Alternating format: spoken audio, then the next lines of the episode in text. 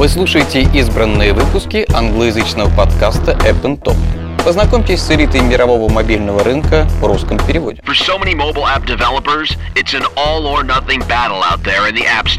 This App and Top podcast is your mobile app marketing advantage. Let's get that new app of yours moving to the top. This is the App and Top mobile app marketing podcast. And now your host, Michael Bauer.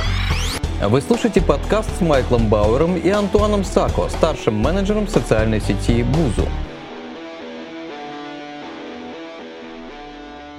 Busuu – это крупнейшая в мире социальная сеть для изучения иностранных языков. Пользователи сети выступают в роли как учеников, так и учителей, исправляя работы друг друга, предлагая возможность обучиться языку и научиться слушать, писать и говорить при помощи быстро растущего сообщества носителей разных языков.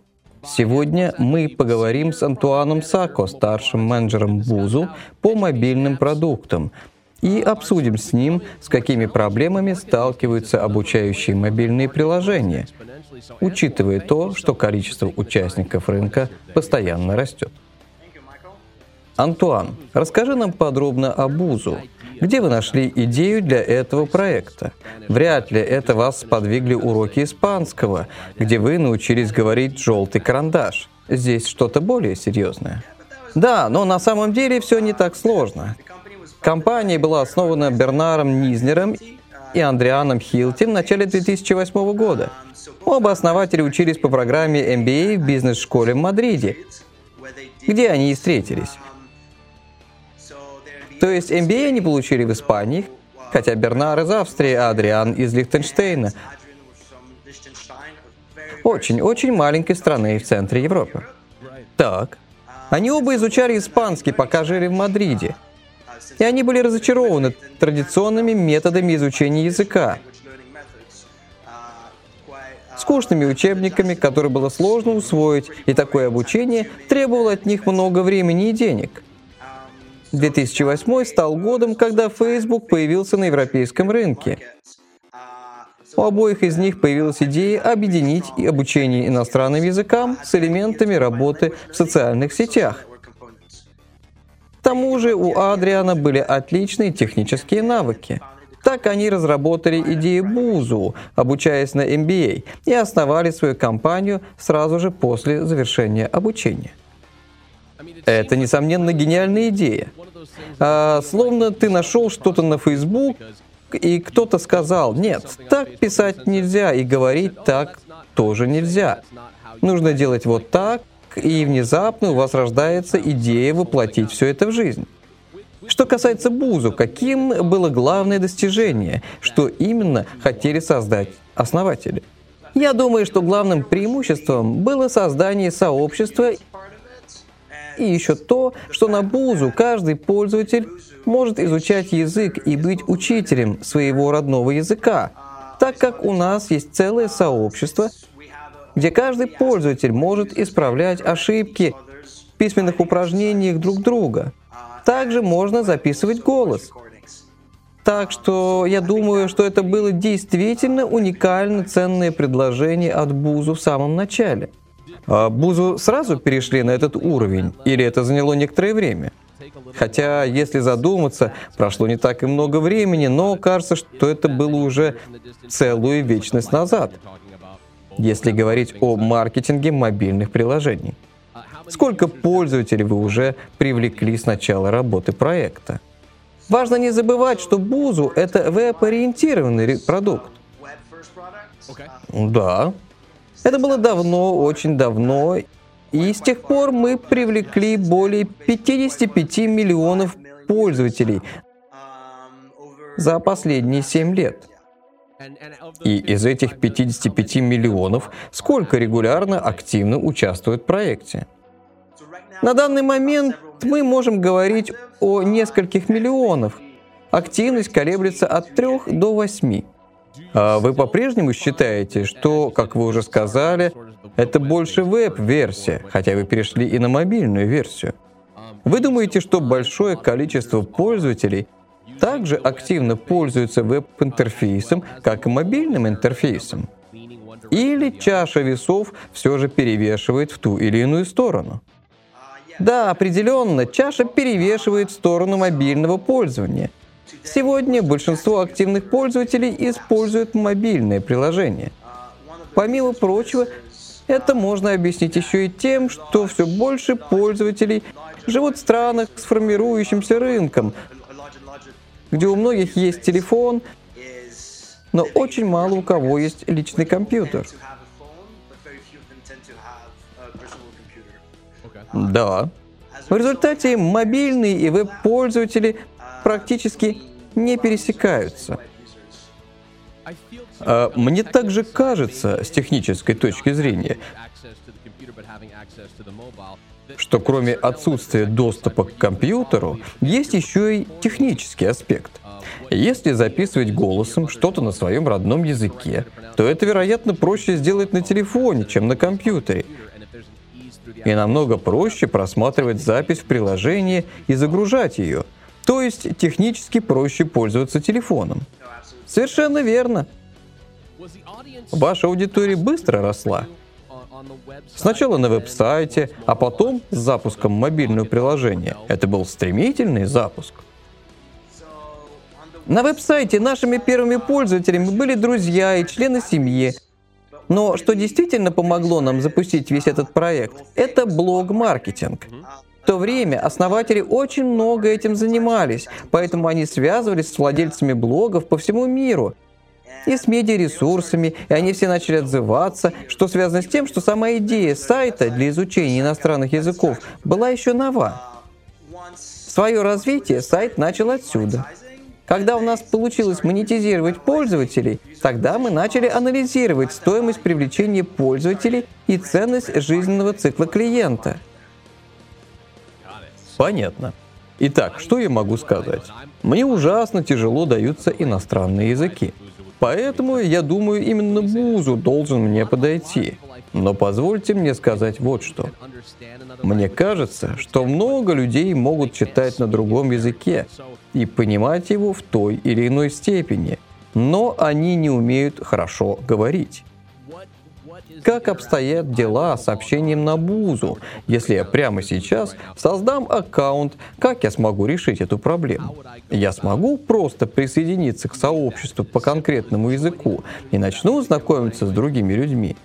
Есть ли какое-то конкретное направление, которое мне укажет Busuu, куда я должен двигаться в изучении?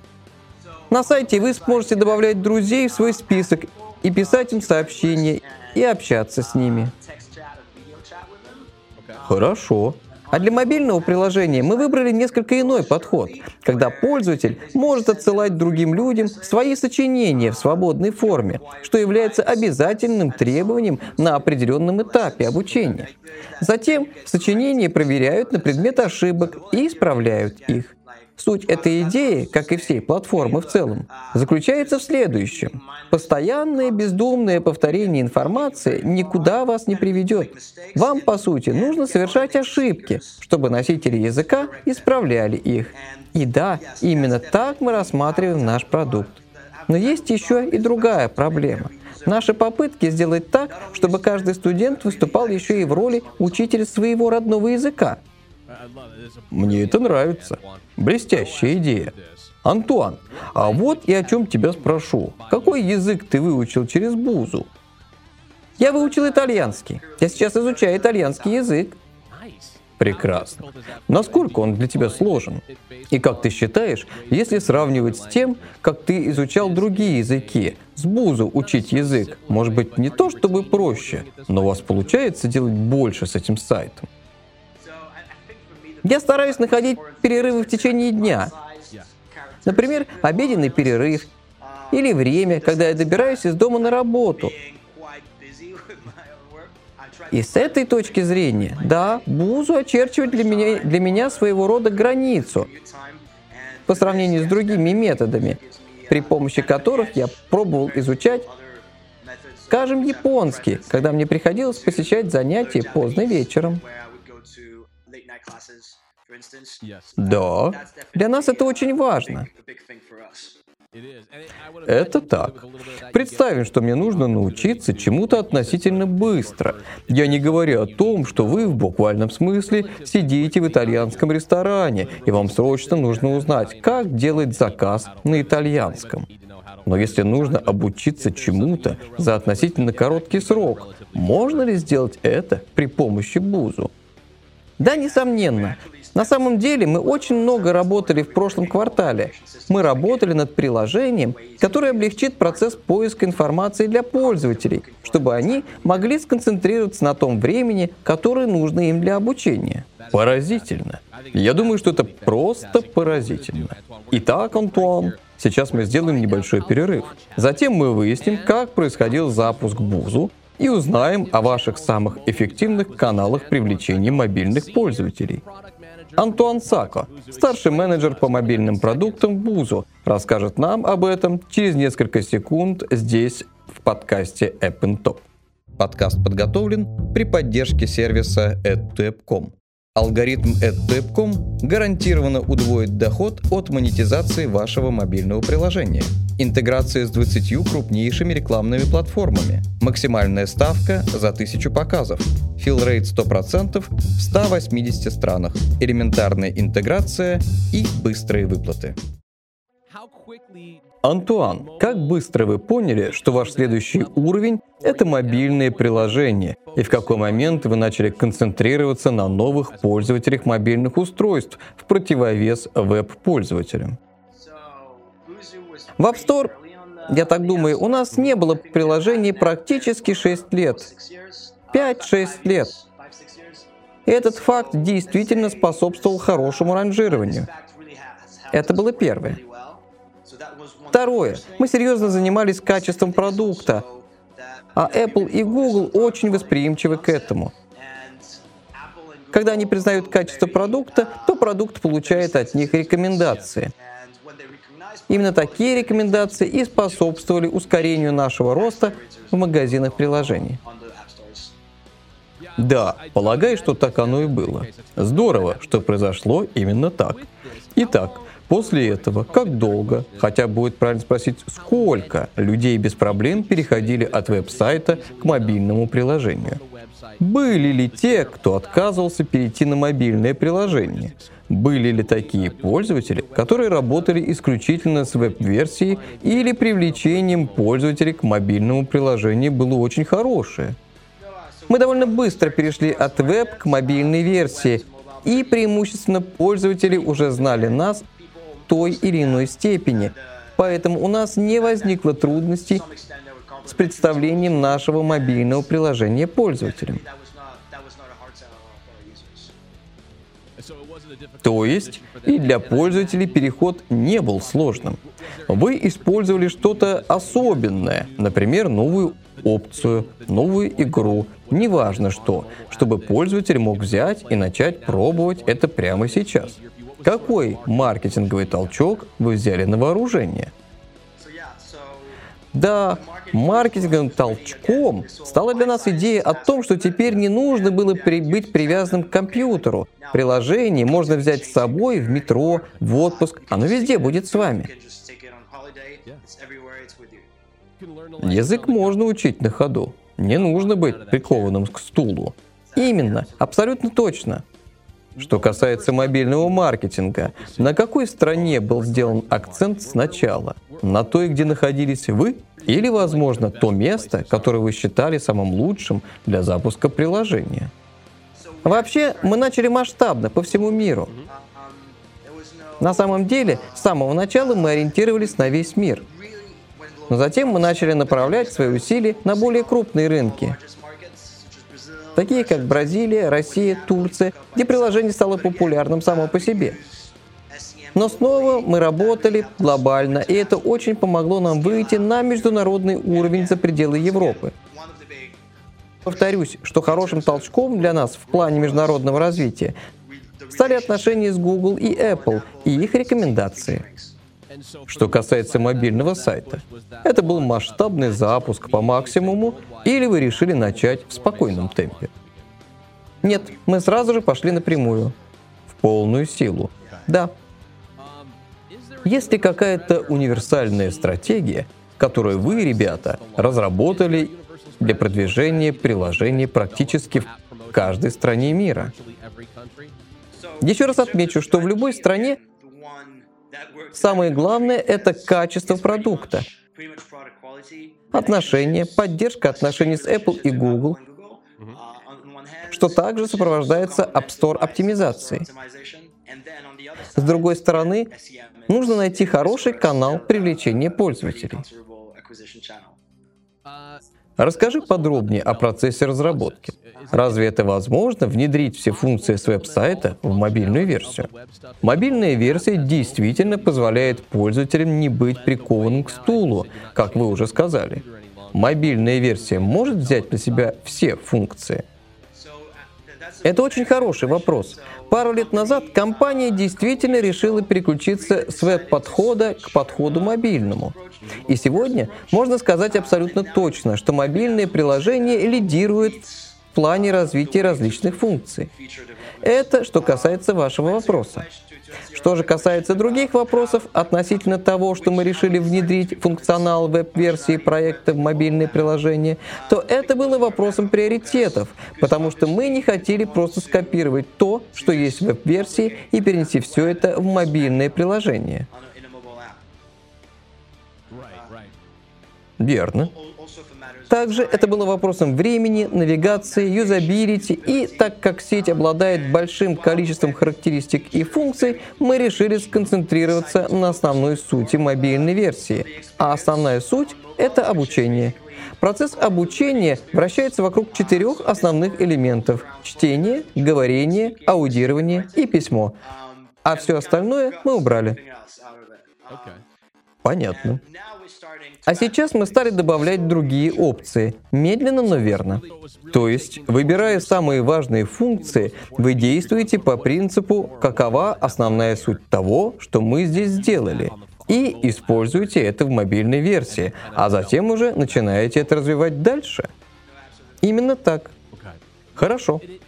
Каков процент удержания пользователей мобильного приложения? И что вы делаете, чтобы сохранить аудиторию Busuu?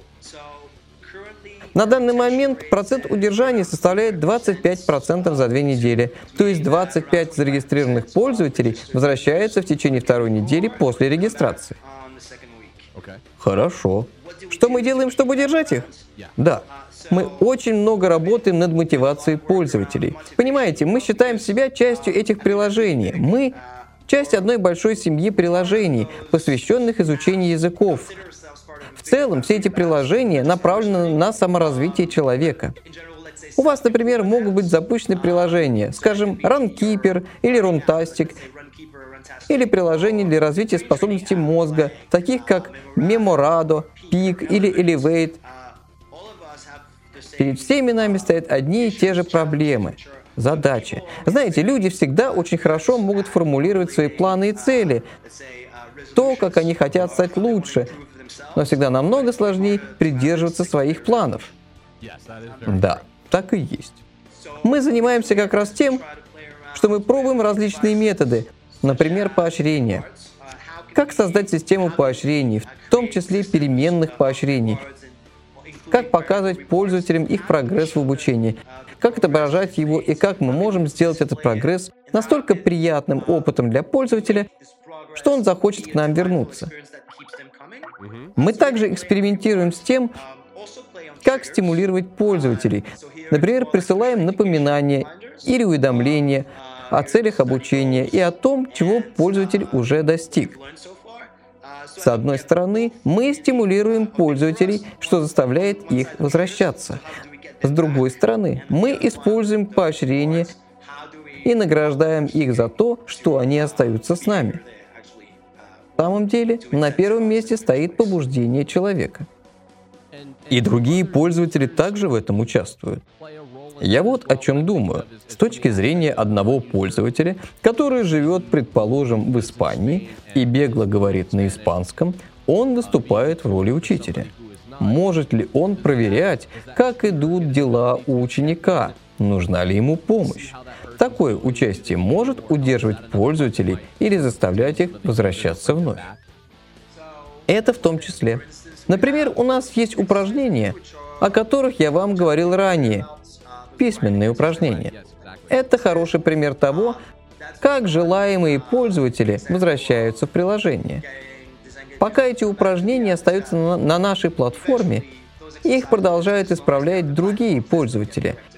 А человек, выполнивший эти упражнения, неважно, остался он участником проекта или нет, будет продолжать получать уведомления, что заставляет его возвращаться на сайт. Еще один аспект – это отношения, которые развиваются между пользователем и его, скажем так, языковым партнером, потому что для некоторых пользователей эти отношения длятся несколько лет.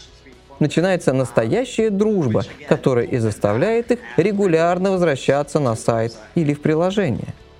Я понял. Антуан, я пытаюсь разобраться в этом на другом уровне, потому что я знаю, что каждый человек учит языки по-своему. Я знаю, что в разных странах процесс обучения может отличаться от того, как происходит процесс обучения у каждого отдельного человека. Например, в азиатских странах и с азиатской аудиторией. Не кажется ли вам, что процесс обучения совсем иной?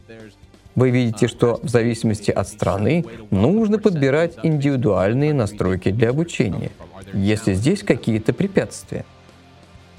Это очень хороший вопрос. Особенно в азиатских странах мы замечаем, что процесс обучения отличается, и пользователи могут искать что-то иное, чем просто изучение языков для удовольствия. Существует общее представление, что английский язык может серьезно помочь в карьере. Например, мы видим, что люди охотятся за сертификатами на знание языка. Также в Китае, например, система обучения основана на запоминании и на экзаменах. Поэтому обучающие приложения на китайском рынке во многом завязаны именно на подготовку к экзаменам. Приложения по подготовке к экзаменам очень популярны и важны для китайцев. Мы учитываем эти культурные различия, но мы, конечно, еще глубже исследуем этот рынок, и, вероятно, нам придется немного адаптировать свой продукт. Похоже, вы в курсе этих вопросов. А вы получаете отзывы от пользователей, например, когда они пишут вам о своем методе обучения, или, может быть, вы обсуждаете это с ребятами из вашей команды. Они говорят вам, как они научились тому или иному. То есть, происходит ли постоянная оценка процесса? Мы наняли регионального менеджера в Китае, который помогает нам лучше понять местный рынок и пользователей, их цели, их проблемы, ожидания. Определенно, здесь нужен комплексный подход к изучению рынка и к анализу того, что работает, а что нет, пониманию культурных различий и различий в системах обучения. Да, это напоминает локализацию, но на другом уровне, потому что локализация основана на выявлении того, как обучается человек, а это помогает вам развивать свои приложения. Да, совершенно верно. Я также думаю, что это переводит нас на новый уровень сложности. Вы знаете только разные структуры языка. Если вы, предположим, из Англии изучаете китайский язык, то это будет не только совершенно иной язык, но и другой образ мышления, чем, например, если вы родом из Франции, как я, изучаете язык с латинским наследием. Опять, это лучше помогает нам понять некоторые концепции. Поэтому это очень важно. Мне кажется, что здесь скорее не постоянное развитие, а постоянное отслеживание, чтобы добиться простоты обучения для пользователей. Я не говорю об этом с точки зрения обучения, скорее с точки зрения постоянного обновления и оценки. Пора поговорить о монетизации. Что для этого делает Busuu? Каков процент пользователей были готовы и готовы сейчас использовать платную версию вашего приложения? Цифра колеблется, но это однозначное число. Хорошо. Кто сейчас платит больше? Веб-пользователи или мобильные пользователи? Сегодня мобильные пользователи платят больше. Я думаю, что причина кроется в том, что в сети чаще всего используются только кредитные карты. У нас больше мобильных пользователей. И мы видим, что в некоторых странах у людей нет кредитных карт. Поэтому мы стараемся предложить разные методы оплаты. Но это зависит от магазина приложений. В связи с этим повышается конверсия. Еще один фактор. Существует повсеместное представление о мобильной экономии, то есть все должно быть бесплатным. Поэтому даже с психологической точки зрения намного сложнее заставить человека подписаться на мобильный продукт, в отличие от веб-пользователей. Это имеет смысл, если вспомнить о том, чему нас учили. Итак, я бы назвал вашу стратегию монетизации мягкой и естественной. Как бы вы определили свою ценовую политику? Здесь снова нужно учитывать точку зрения пользователя, его ожидания в плане возврата своих вложений. Как и типичные языковые курсы, занятия с репетитором сегодня очень дорогие, поэтому мы очень хотим сделать процесс обучения языка более демократичным. $10 в месяц – это относительно недорого и доступно пользователям. Такова была наша логика, когда мы делали платное приложение. Сейчас мы, конечно, много времени уделяем тестированию и очень много тестируем разные варианты ценовой политики, чтобы найти оптимальную стоимость. Мне кажется, что каждый раз, обсуждая обучение, наступает момент, когда нужна монетизация. Возникает вопрос, возможно ли использовать рекламную монетизацию в обучающем приложении, или это противоречит тому, чем вы занимаетесь. Сегодня у нас есть немного рекламы в продукте.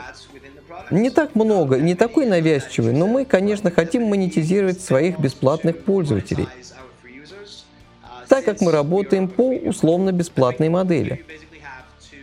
Я думаю, что условно у вас есть две перспективы. Первое.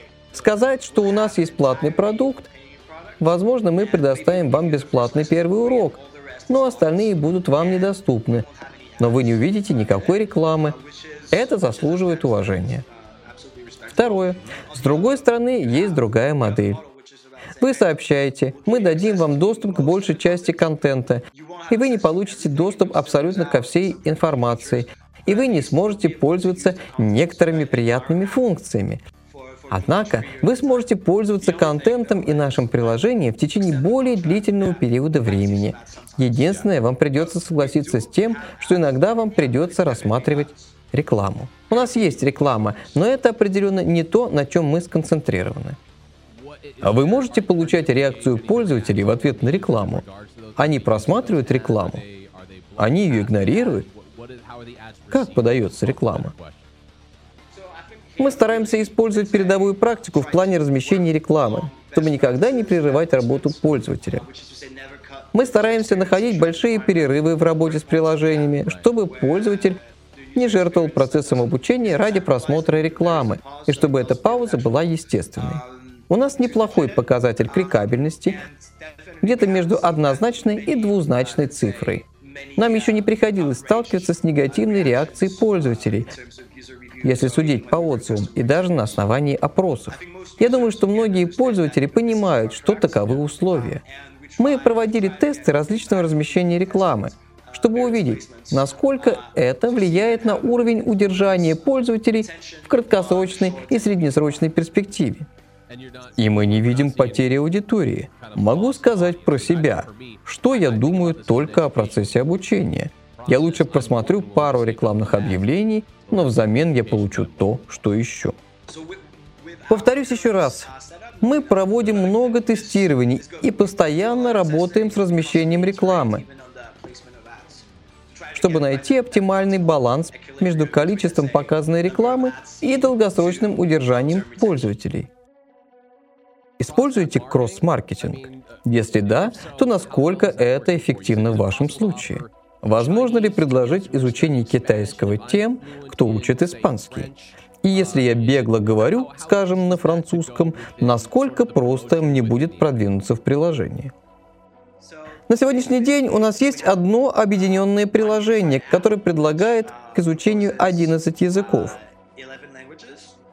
Но у нас есть и отдельные приложения для самых популярных языков. У нас есть приложения для изучения английского, испанского, итальянского, французского, немецкого и португальского.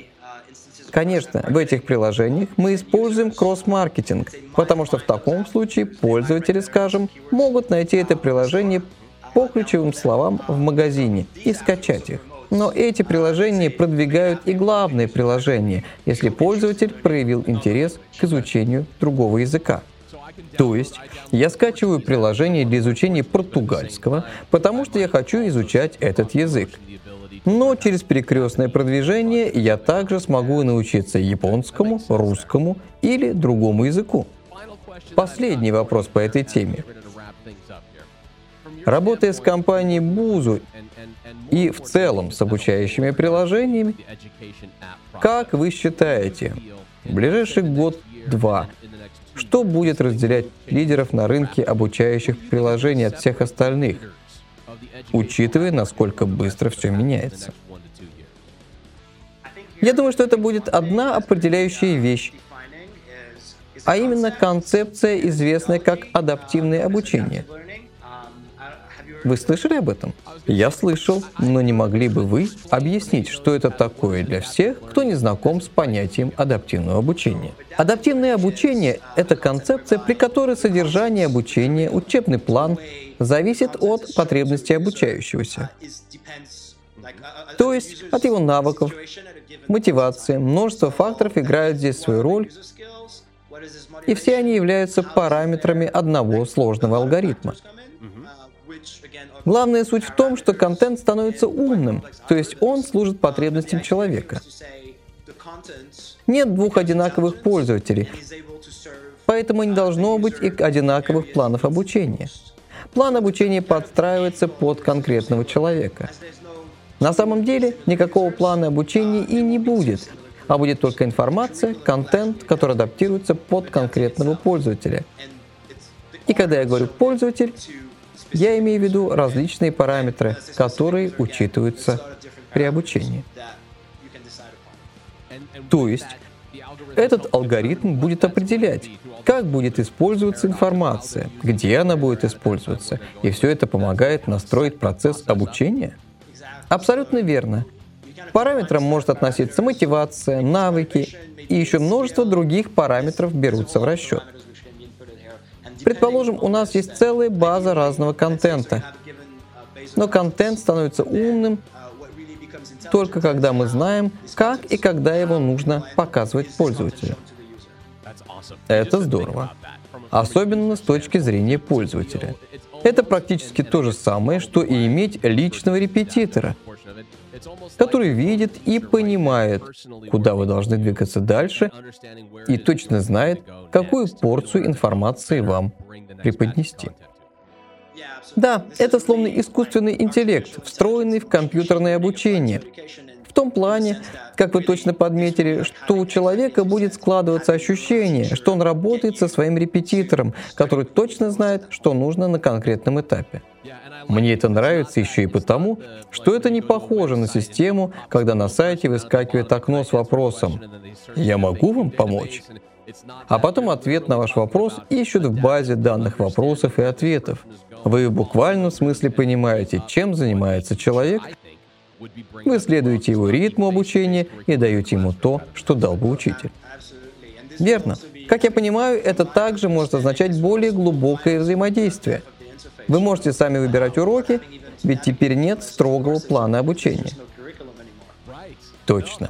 Это удивительно осознавать, что такое могло произойти в моей жизни.